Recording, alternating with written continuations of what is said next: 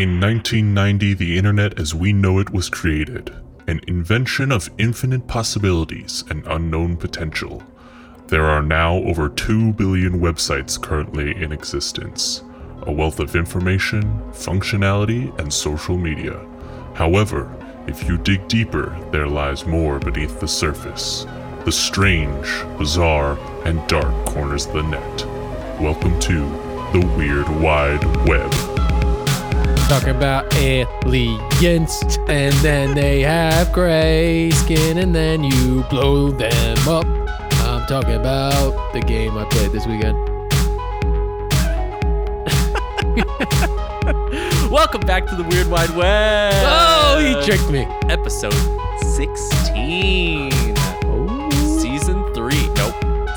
Season 2. Season two, episode 16. We're throwing a sweet 16. a quinceanera?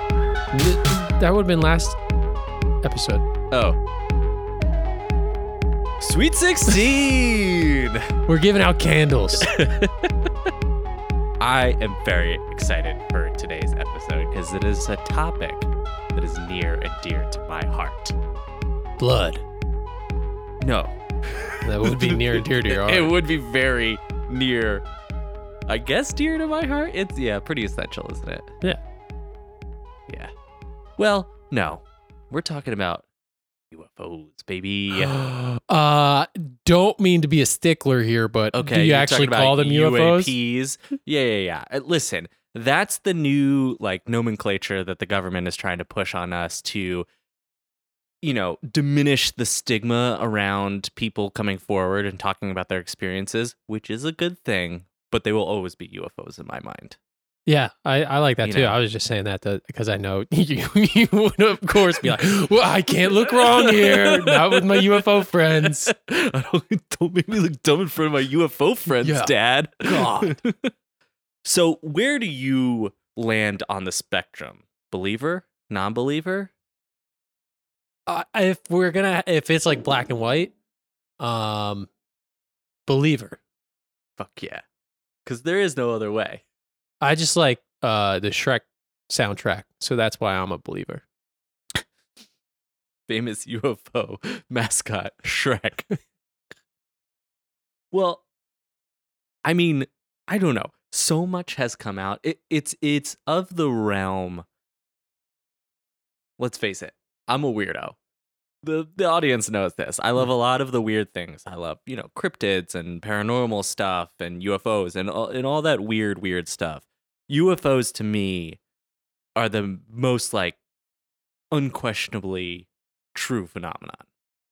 There is just like, especially now, especially with like all of the government corporations that are starting to do research and releasing information about data they've already collected. Oh, It's it's they're they're it's real. They're they're real. It- they- we don't know exactly what they are, but well, our, I feel like our podcast tags are going real hard into conspiracy right now. no, no, no, no. Corporate overlords know where the aliens are. Funny enough, Oh shit. That's gonna be a gonna be a big point of our topic today because we are talking about the largest hack against the U.S. government in search of UFOs. I'm in. So, here we go. On February 10th, 1966, Gary McKinnon was born in Glasgow, Scotland. His mother, Janice Sharp, was only 17 at the time. Gary was a shy, quiet kid and struggled to make friends from the get go. His home life only exasperated, exacerbated this fact. At six, Gary's birth father, Charlie, left his mom. Looking for a fresh start, Gary and his mother packed up all their belongings and moved to North London. Gary's mother soon found love again and married a musician named Wilson. However, Gary continued to struggle with socializing. School was difficult for Gary. He found it hard to focus on subjects that posed no interest to him. He found friendships few and far between and dealt with an increasing amount of bullying. Unknown to everyone, this was the cause of an issue that would go undiagnosed for years to come. These factors, trouble in school and difficult home life, pushed Gary deeper into isolation. He obsessed over his interests deep inside his room, hiding away from the problems of the real world. Gary immersed himself in his one true passion space. Uh, Gary sounds like just very convenient that Gary four letter name has a Y in it. Just obsesses in his room. Born in Glasgow. Glasgow? Glasgow? Glasgow. Glasgow. Well, it, There's no C in it. I feel it's hard Well, if it's you Scotland because so you have to pronounce it as if you're drunk, Yeah, right? uh, if you ask anyone, I'm born in Glasgow. Glasgow, we, just, we just offended our three listeners in Scotland. Sorry, guys, move to North London, then you'll be cool. Gary pored through every book on space and astronomy he could get his hands on. Then, one event would realign his focus. Gary, 11 at the time, sat as he did in the safety of his room. His bedtime has come and passed as he fingers through the latest book on space. Shut up. There were so many innuendos in there. That was just, yeah, he's sitting in his bedroom, coming, gone, and fingers. I'm just a wee little lad from classical. I'm, I'm figuring.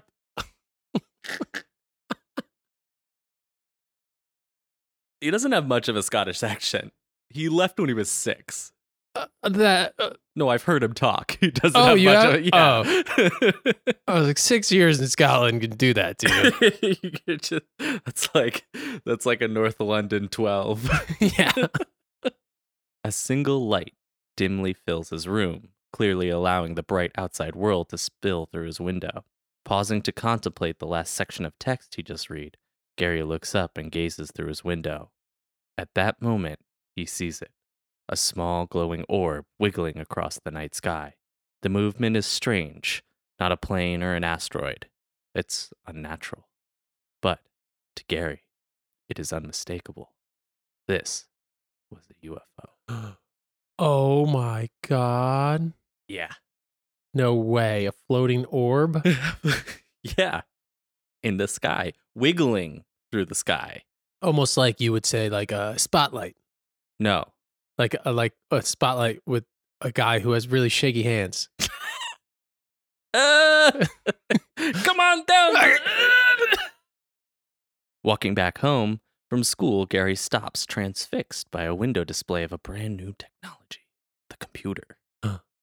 He is immediately drawn to the idea and proceeds to beg his mom for one. And during the constant pleading, Janice buys Gary, 14 at the time, his first computer. Again, Gary is transfixed and immerses himself in unlocking the potential of this new tool. In 1993, the now defunct internet browser Mosaic was released. Gary makes quick work installing this portal to the World Wide Web and begins his hunt for all information related to the to UFOs. While his quest for UFO knowledge was flourishing, his schooling was vastly degrading. At the age of 17, Gary dropped out of high school. He had just started a new relationship with a high school sweetheart and was now training to become a hairdresser.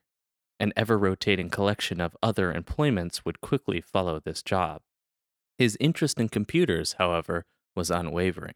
Pushed by some close friends, Gary enrolled in a new computing class at the University of North London. While he finally had found some schooling that interested him, when attempting the maths section of the program, he struggled immensely and dropped the class. Nice. Uh, Maths. Yeah, North London, baby. Maths. maths. I got a love in maths. I couldn't do maths because I, I I like UFOs and I count orbs in the sky and it, it's like uh, one and it's moving a lot. I, I think there's only one. Um, okay. I'm just a wee little lad from Glasgow.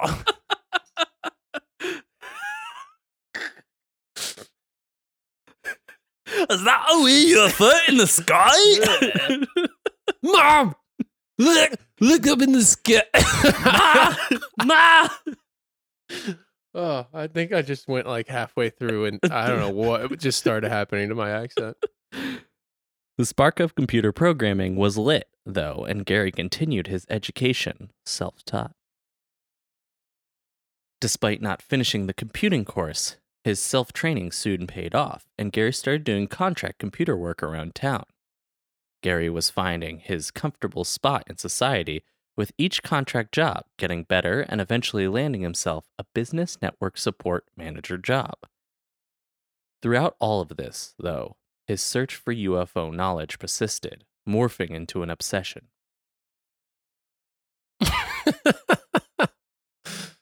and you- a little Yale want to talk there? My alter ego is trying to get out. More and more, it devoured all of his free time. The hunt strained his relationship and began affecting his job performance. Gary paid no attention to these side effects and pushed on his quest for the truth. In the late 1990s, Gary discovered the British UFO Research Association and quickly joined. Bufora, founded in 1964, is a collection of individuals joining together in the joint hunt for evidence and research on the UFO phenomenon. that is an awesome name Bufora? for a group of people that I imagine hmm not to be the coolest or most awesome people. Yeah. Great name. Do you know what the US counterpart to it is? Uh, NASA, MUFON. MUFON. Yeah. Like these guys should get a life and move on from this UFO search. Well, yeah. They were a very good organization that has been a, dark cloud has gone has come over them. There are some allegations. We don't we don't associate ourselves with MUFON. Oh yeah, Uh, we're we're on the British side. We're with Bufora. Bufora. It's a better name. It is. Are they better people?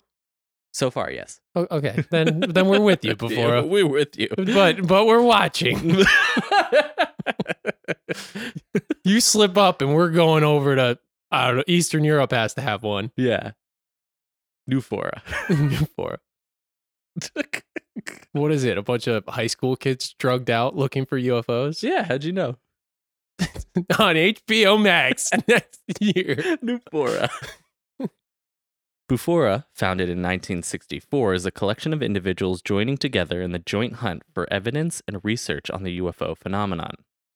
They investigated upwards of 400 cases a year, ran a support group for individuals who supposedly experienced extraterrestrial encounters, You mean butthole poking? The yeah, probing? diddling, diddling, and released a UFO encyclopedia book in 1991. The group also applies constant pressure on the UK government asking for full disclosure about their knowledge and research on UFOs. Around this time, while pursuing a local bookstore, Gary stumbles upon The Hacker's Handbook by Hugo Cornwall. Specifically, he found a first edition copy of the book, which has now been banned as it revealed far too much knowledge to the general public.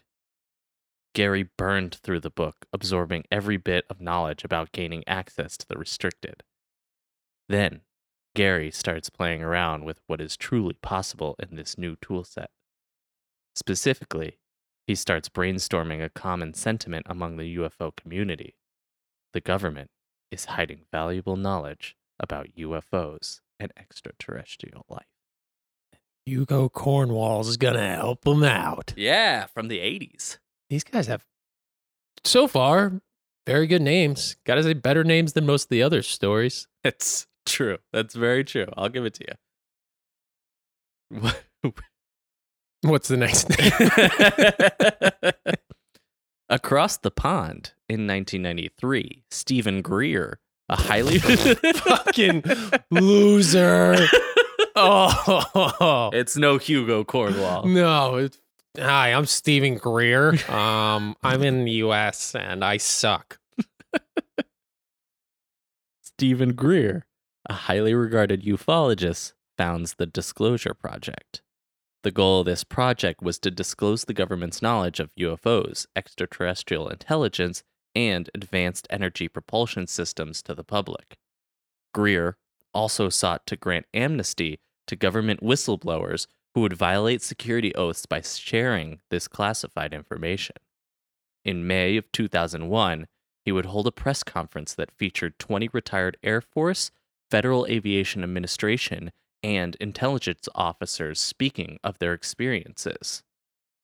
Greatly mocked by the general majority, with a BBC reporter describing it as the strangest ever news conference hosted by the Washington's August National Press Club. Gary was hooked. That's a mouthful. Yeah, it was. A bunch of nerds, man. Bunch of Journalistic nerds. fighter pilots and cool people who are retired. Yeah. That is something though I have seen. Um, obviously not as much as you have kind of gone into it, but the videos or even people speaking about encounters they've had in aircrafts and Mhm. all that crazy stuff, which I'm always skeptical of the amount of reports and the exact nature of UFOs, Right. but it, big universe, very likely. Oh, we can get into my theories. Well, not my theories, but what I commonly believe and what is discussed. But we got a story to tell. Yeah. Enough about us. Enough about us. More about this- Gary McKinnon. Gary guy. Yeah. In tandem with this press conference, Stephen Greer also released a book that catalogs all the testimonies at the conference and more. Gary swiftly picked up a copy and scoured through it. He became particularly transfixed on one testimony, that of Donna Hare. Donna Hare was a NASA contractor who supposedly was shown a photo of an unedited UFO that a coworker was currently working on airbrushing out. What Gary found most interesting about her claim is that she laid out exactly where he needed to look. Hare claimed that in Building 8 of the Johnson Space Center, there was a whole department solely dedicated to doctoring satellite imagery that contained these phenomena. Gary now had the means and the map to start his own Disclosure Act. So you're telling me a whole department Yeah. And and when would this have been? This is like obviously pre The- Photoshop any sort of that thing or Uh, no, not not terribly. This the Disclosure Project was 2001. Oh, okay. Yeah, yeah, yeah.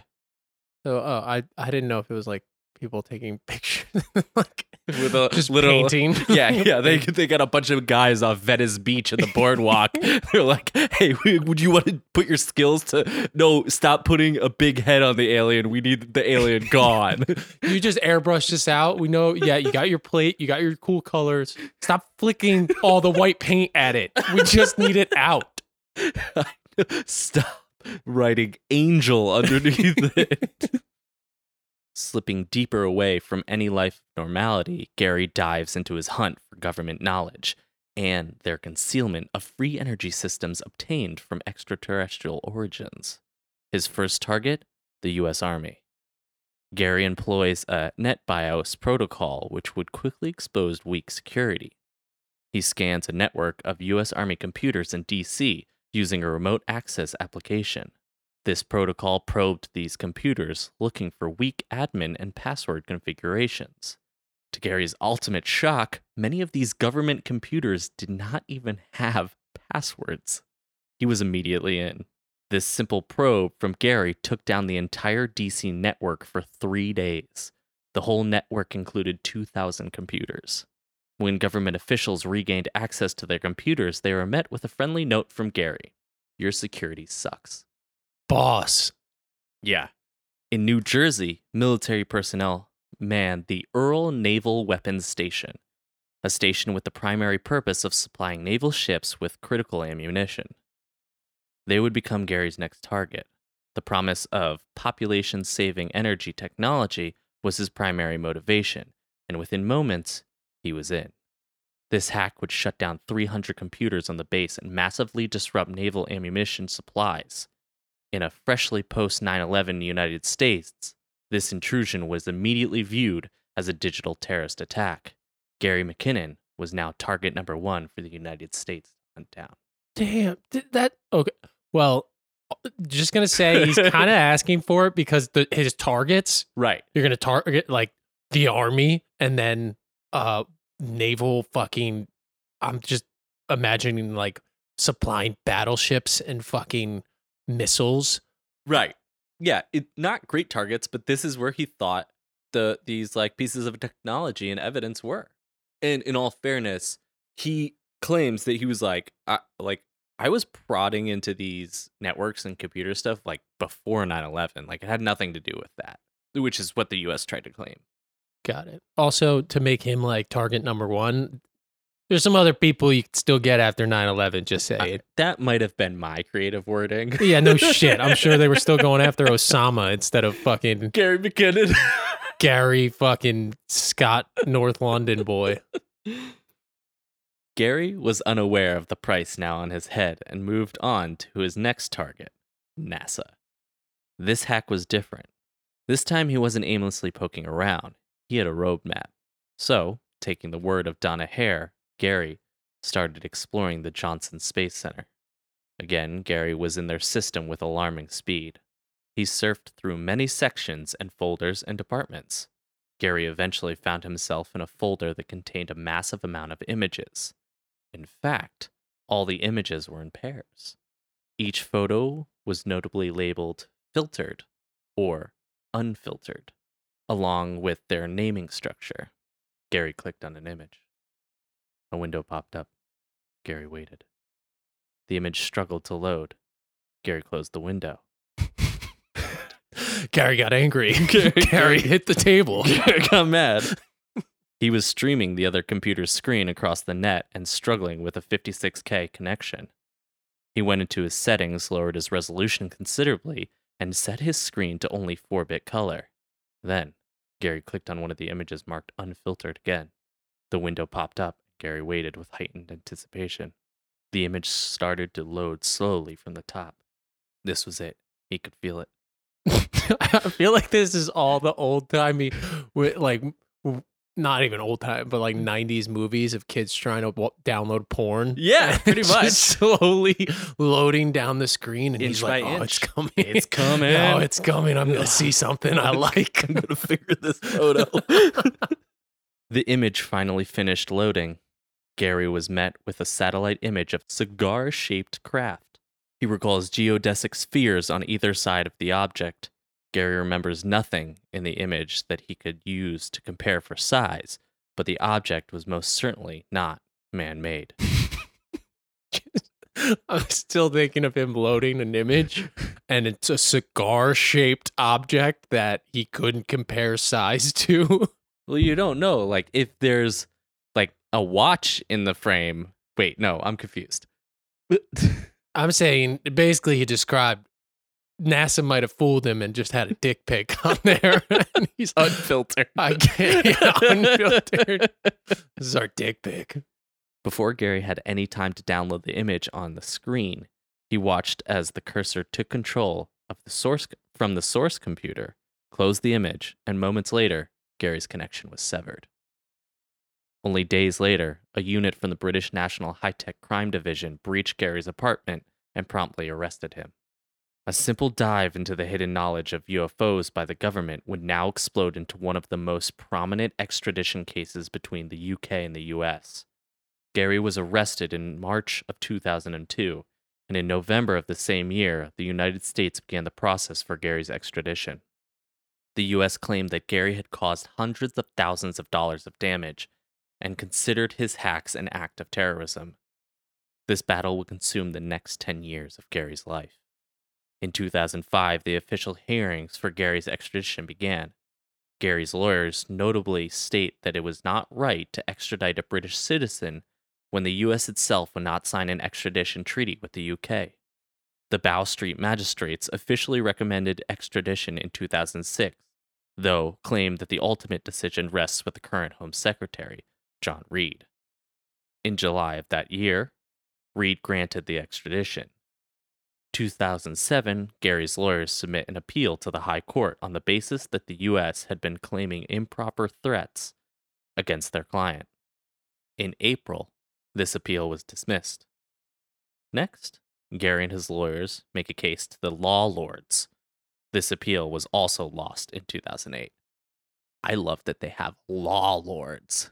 Yeah. That sounds so sick. that is pretty cool. And they still have to wear like the whole barrister's outfit when they Well, they're do lords of law. law. We're the law lords.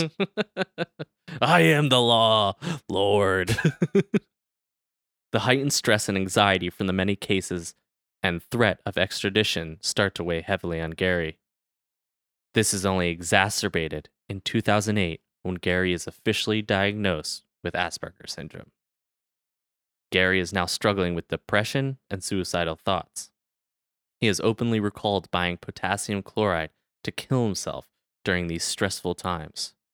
Considering these increasing mental risks, his lawyers appealed to the new Home Secretary, Jacqui Smith, Jacqui, J A C Q U I, Jacqui, I- uh, I'm not sure on that. Jacques? Jacques Cousteau? Jacqui Smith. Thankfully, Smith rules she will not permit the extradition on the risk of self harm. At the start of 2009, Gary signs a confession of culpability to avoid extradition and face trial only in the UK.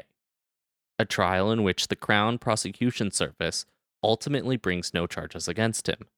They claimed that while Gary did gain unauthorized access to the systems, they could not find any proof of the sensationalized damages the US was claiming. Nice. No damages. Such a good defense. However, this slight glimmer of hope was short lived, as later in 2009, Gary was refused permission to appeal to the UK Supreme Court regarding his extradition. A decision that was remarked as Never were justice and the law so out of sync as in the case of Britain's rotten extradition arg- arrangements. November 2009, Home Secretary Alan Johnson claims he cannot block extradition on the grounds of medical issues. December, Gary's lawyers launch another challenge to the High Court. In January of the very next year, judicial review is granted. A final appeal to the now standing Home Secretary Theresa May produces an adjournment to, the, to Gary's case. Two years later, May officially blocked Gary's extradition. In that same year, the Crown Prosecution Service formally announces they will not bring any charges against Gary McKinnon. Finally, after 10 long years, Gary's judicial nightmare is over. In his short run, Gary McKinnon ended up gaining access to U.S. Army, Navy, Pentagon, and NASA computers. It is widely regarded as the largest known hack committed against the U.S. military. Along with his glimpse of the undoctored NASA photo, Gary also talks of an Excel sheet he gained access to. He claimed this file was titled Non Terrestrial Officers and contained names and ranks for many U.S. Air Force personnel. However, none of these ranked officers could be found anywhere. This sheet was also found near another file, potentially listing ship to ship transfers of ships that also did not exist. What Gary McKinnon discovered from these hacks, especially with the hindsight of our present time, is astonishing. However, they seem primarily unknown or talked about, tragically overshadowed by an exhausting string of court proceedings. In 2017, the Times officially revealed that the Pentagon held a surreptitious UFO program for some 10 years. With this leak, the public also gained access to videos the government had been holding in research of UFO evidence. We now know that Project Blue Book was run out of the Wright Patterson Air Force Base. While not experiencing unquestionable disclosure, we currently have far more openness from the US government and others than ever before. Some of these discoveries align with what Gary had claimed since that very day of his hack. It brings into question if the true nature of those endless judicial proceedings were a genuine fight for British extradition rights or an incredibly convenient distraction from the findings of one man seeking the truth. Damn. And that's Gary McKinnon and his hack to find UFOs. I really wish that he would have been able to like take some of the documents or Right. anything. obviously, if he if he did, this would be a much bigger story. It- it- Uh, like I, I we would have heard of verify, this, right. Yeah, yeah. Damn, man. but it's like, why, you know, why would he lie about that? It, it doesn't make any sense.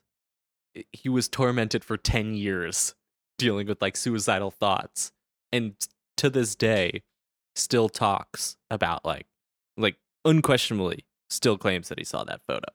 And all the photos we've seen because with Project Blue Book and all the stuff that the government has released, you know, they basically had a list of questionable videos and images and stuff like that and they tried to disprove them all and it, it was it was you know a small amount were not able to be disproved essentially and all of these videos and all that or not all of them but a, a large majority of them resemble that same shape that cigar tic tac shape like it's a very very common uh shape So it's not the um classic saucer saucer. That's Yeah. it.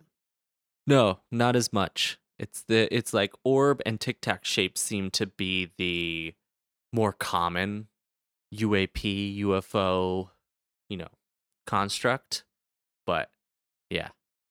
If if anybody has any doubts i highly recommend there is a documentary called phenomenon and it talks about a lot of the government research and stuff like that. It is the one of the most like no frills it's not like a discovery documentary and they're not playing it up. It's like very cut and dry just talking about like dead dead facts and it is very well presented. I highly recommend it. Might have to check it out. yeah I what do know. you think of our boy gary The big Gary, hack dog yeah, big hack dog. I mean, I mean, very cool. Just the whole idea that he was willing to go through all of this just for UFOs, because right he clearly could have gotten other information that would have been a lot more dangerous. Yeah, but that like the thing is he is he struggled, you know, he is diagnosed with Asperger's. So he like literally it doesn't get the like social cues of this is a government facility. is just like, "Oh, yeah, I I think they have the information and why would I I'm going to look. I can. I'm going to go look." Yeah. He just he doesn't, you know, it's not like a malicious thing. He was just like, "No, they have it. I'm going to what, yeah, I'm going to look." I'm gonna take a peek. I'm gonna take a peek. I'm gonna. s- uh, Your security's not very great. It- That you, is also you suck. you suck. yeah. Again, the social cues not there, but it's uh terribly uh concerning how poor our government security is. These attacks, this NetBIOS attack and stuff like that, is like really, really simple. I mean, it, it a self-taught dude reading a hacking book from the '80s was able to do it. It's like it's so simple. It's terrifying. And it's not like we're not talking about the brand new internet. It's the early 2000s. Yeah, that's kind of scary. It's terrifying. and I know, I know that in some situations, even the government, like DoD and stuff, um, they, I think, mistakenly think a lot of analog and like paper can solve some of these issues, Mhm. which I think is even more dangerous. Like you should be on the sophisticated side instead of like having project plans on legal pads. Right. You should be bringing in people that understand the security and bolster it and like make it more secure. Yeah. We can also print money, so it shouldn't be an issue of getting the best stuff. Yeah. Oh, the poor U.S. Army and their tiny budget. we can't pay for our RT people. Oh no. no. Gary. Gary, oh no. Gary got us again. Yeah. They were also like a, a, big reason that his extradition ke- kept getting postponed and stuff like that. And a lot of the reasons they brought up is I, I couldn't find out exactly who, but they were like in the most like legal and open way, like threatening him long prison time and tough prison time. And it was just like, and the, his his lawyers were just like, um, you can't do this. You can't just threaten a man, a guy, a single dude. Oh, yeah. Yeah, that is um fucking cool. I like it because Gary went after what he wanted. He and got he didn't, it. He didn't care what it meant to everyone else. everyone else was obviously like scared. Um, the government was like, especially like post 9-11, they'd be like, oh fuck, like Yeah, This it is is a rough time. Really rough time for him to be hacking into the U.S. government in that post 9/11 world. yeah. But all uh, like, Like, fresh. almost maybe beneficial though, because if he didn't do it, someone else might have, Sure. and it, it could have ended up even worse. I was hoping this story was gonna like roll into a little "Catch Me If You Can."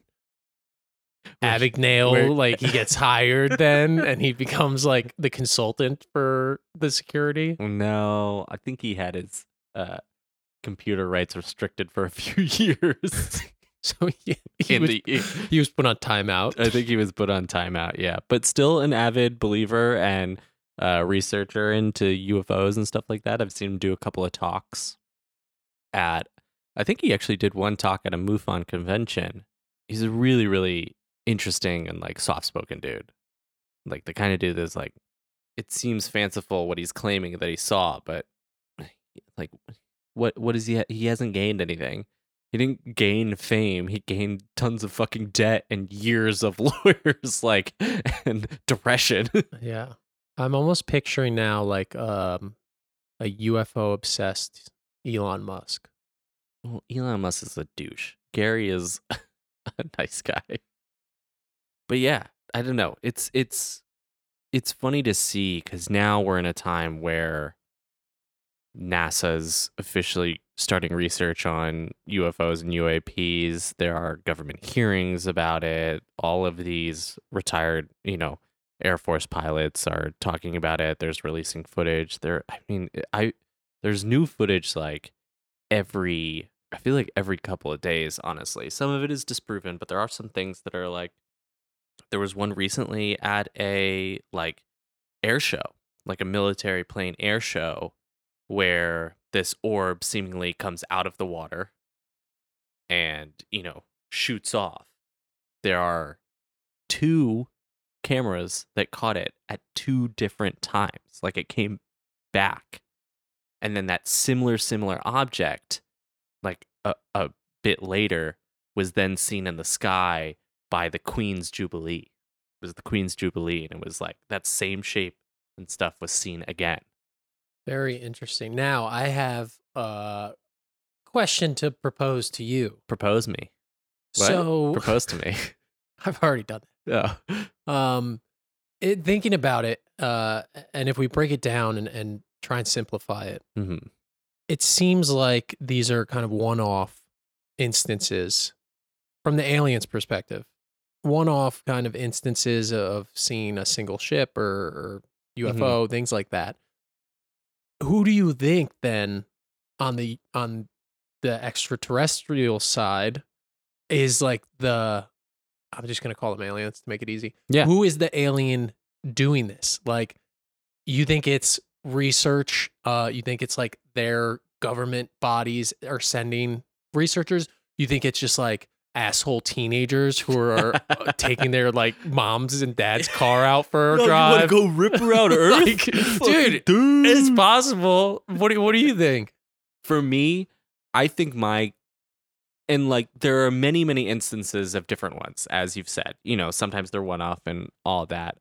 I think I think it's research based. I don't think there are little green dudes, little gray dudes inside. I think these are drone based ships collecting data because they all, not they all, a high majority of them occur around military outfits and bases. There's a high number of instances that the government has released talking about a strange phenomenon coming over nuclear facilities. And they shut down everything in the nuclear facility. And then the thing goes away and it comes back up. So like they're all they're always really seem to be based around military things. So I I for me personally I think they're like drone type things that they've sent out and are collecting data, research, yada yada. Got it. Yeah. I, I want to think that it's some asshole teens. I, I going know you do. I know you do. It would be fun. There was one little dude they thought was like this little gray guy in like a stand-up pod thing that he was shooting around in. I bet that's an asshole teen. Just ripping around. this is a uh, classified area of what if they have yeah is there like certain places they could go i'm just trying to wrap my head around it and obviously we'll never solve this question in the minutes we talk about it but i i like to think we can We make a large dent We're smart boy. Oh yeah. Um. So the idea you're kind of bringing up is these drones and like they would have to understand the com- like a military complex and have to understand the the government ideas if they Mhm. are targeting these areas. Unless it's like some energy based where like that and I don't know. Could be it's it's mainly nuclear facilities, so it could be energy based. Yeah. So maybe they're like scouting similar to like us going to Mars or trying to find like water supplies and things that we can eventually use. Right. Maybe. But it also makes me think that maybe it's like humans with just advanced technology that we don't know about. But I mean, the technology is so advanced. You know? Like I think certainly countries and governments uh even us are researching and doing tests on, you know, advancing technology and stuff like that. But it, the way and the speed at which these things move, it's just it's illogical that somebody made this leap of a you know in technology with nobody knowing and nobody you know uh being aware of it Yeah. And knowing people, they would definitely fucking commercialize that. sure It'd be like Tony Stark. right and it's like when you have advanced like military power you know say it was russia you know because Oh, we're, we're not over. we're not claiming that you know the us is not claiming that any of like they're like we don't know what this is um if russia's going to be one that be like look at our you know our prowess our technology prowess they're not going to like keep it secret because none of them have been captured so you know we literally can't capture them they're too fucking fast for our jets Hey. some of the videos of air force pilots tracking them is insane they're like, holy fucking shit, it's going so fast. I can't track it. Where'd it go? So yeah, I, I think it's just the leap in technology seems too far, you know? Yeah. And it'd be t- like, be like an inside guy or like Just someone would whistle blow. And, Bound to be somebody. Yeah. I mean, it's like, how many times have we done, you know, have obtained intel and stuff like that? Like Yeah. somebody's always looking for a quick buck. eventually catches up. Right. There's someone on the inside doing something sketchy, you know? It's like, you can't trust him. You can't trust the the cops because they're maybe one of them is is in on it. yeah. you know? Maybe one of them is an alien. Maybe, or maybe one of them's like a serial killer, you know, like in Cape May. Mackie was on the inside. Everyone thought he was a good cop, and no, he was killing the kids. Wait, was Mackie a cop? It's been so long Yeah. since we've watched this. I think we need to do a rewatch. Yeah, 100%. For me, I think we need to do a rewatch, maybe a stream. We don't know. Uh, that sounds like a lot more work for us, but we'll we'll uh we'll we'll watch it. No, I'm Yeah. down. I think we should watch it. But yes, he was a he was a cop. he was a cop. Huh. But? maybe an alien. could have been. He didn't die He was easily. more like Gary, honestly. he had Asperger's and killed kids. He had like Wait. his little childhood uh room like set up. Yeah, he did. A, Gary, poor Gary had a rough childhood. Although his mom, uh, like, loves him so much. She was actually during this time of all of his trials and stuff like that. She started this big movement and support to bring to like raise awareness for his cause and stuff like that. And I think she had a huge impact on uh his extradition being denied because she brought to light like this guy is struggling with like depression and his social anxieties and misunderstandings and stuff like that. So she she's yeah, she was there for him. Which is nice to hear. That is nice. Yeah. What a what a nice mother. What a nice mama. Well, that was the largest U.S. hack against the U.S. government in search of UFOs. And hey, Da- uh, much more uh, related to the internet, which was good. yeah, yeah, didn't yeah, have yeah. to skirt around this I one. didn't have to skirt around this one. Future ones, maybe, but you know, uh, internet adjacent. We're you know, as long as the stories are interesting, I think people are happy with it. Yeah, I think that's Yeah. good. But hey, if you are listening and you're like, oh, I got a weird story from the internet. Try and hack us. I stop, stop. I Try and no, hack us. No, please, no, thank you. The, our security is shit. Um, Uh, not on MySpace because you still can't get in. I did. I forgot the password. I I don't know. I didn't have the right password at the beginning. MySpace is a vault. Is a locked vault. Oh shit! What if all the UFO evidence ever is is on in MySpace. They think you think that they are doing music. Uh uh uh. They're doing UFOs.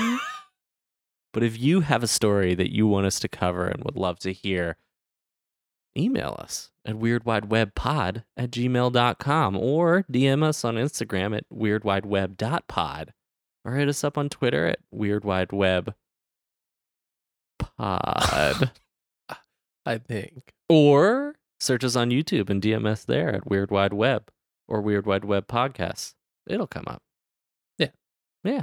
Do a little search. Do a little. You don't have to be a hacker to find us. No, you just got to be able to search.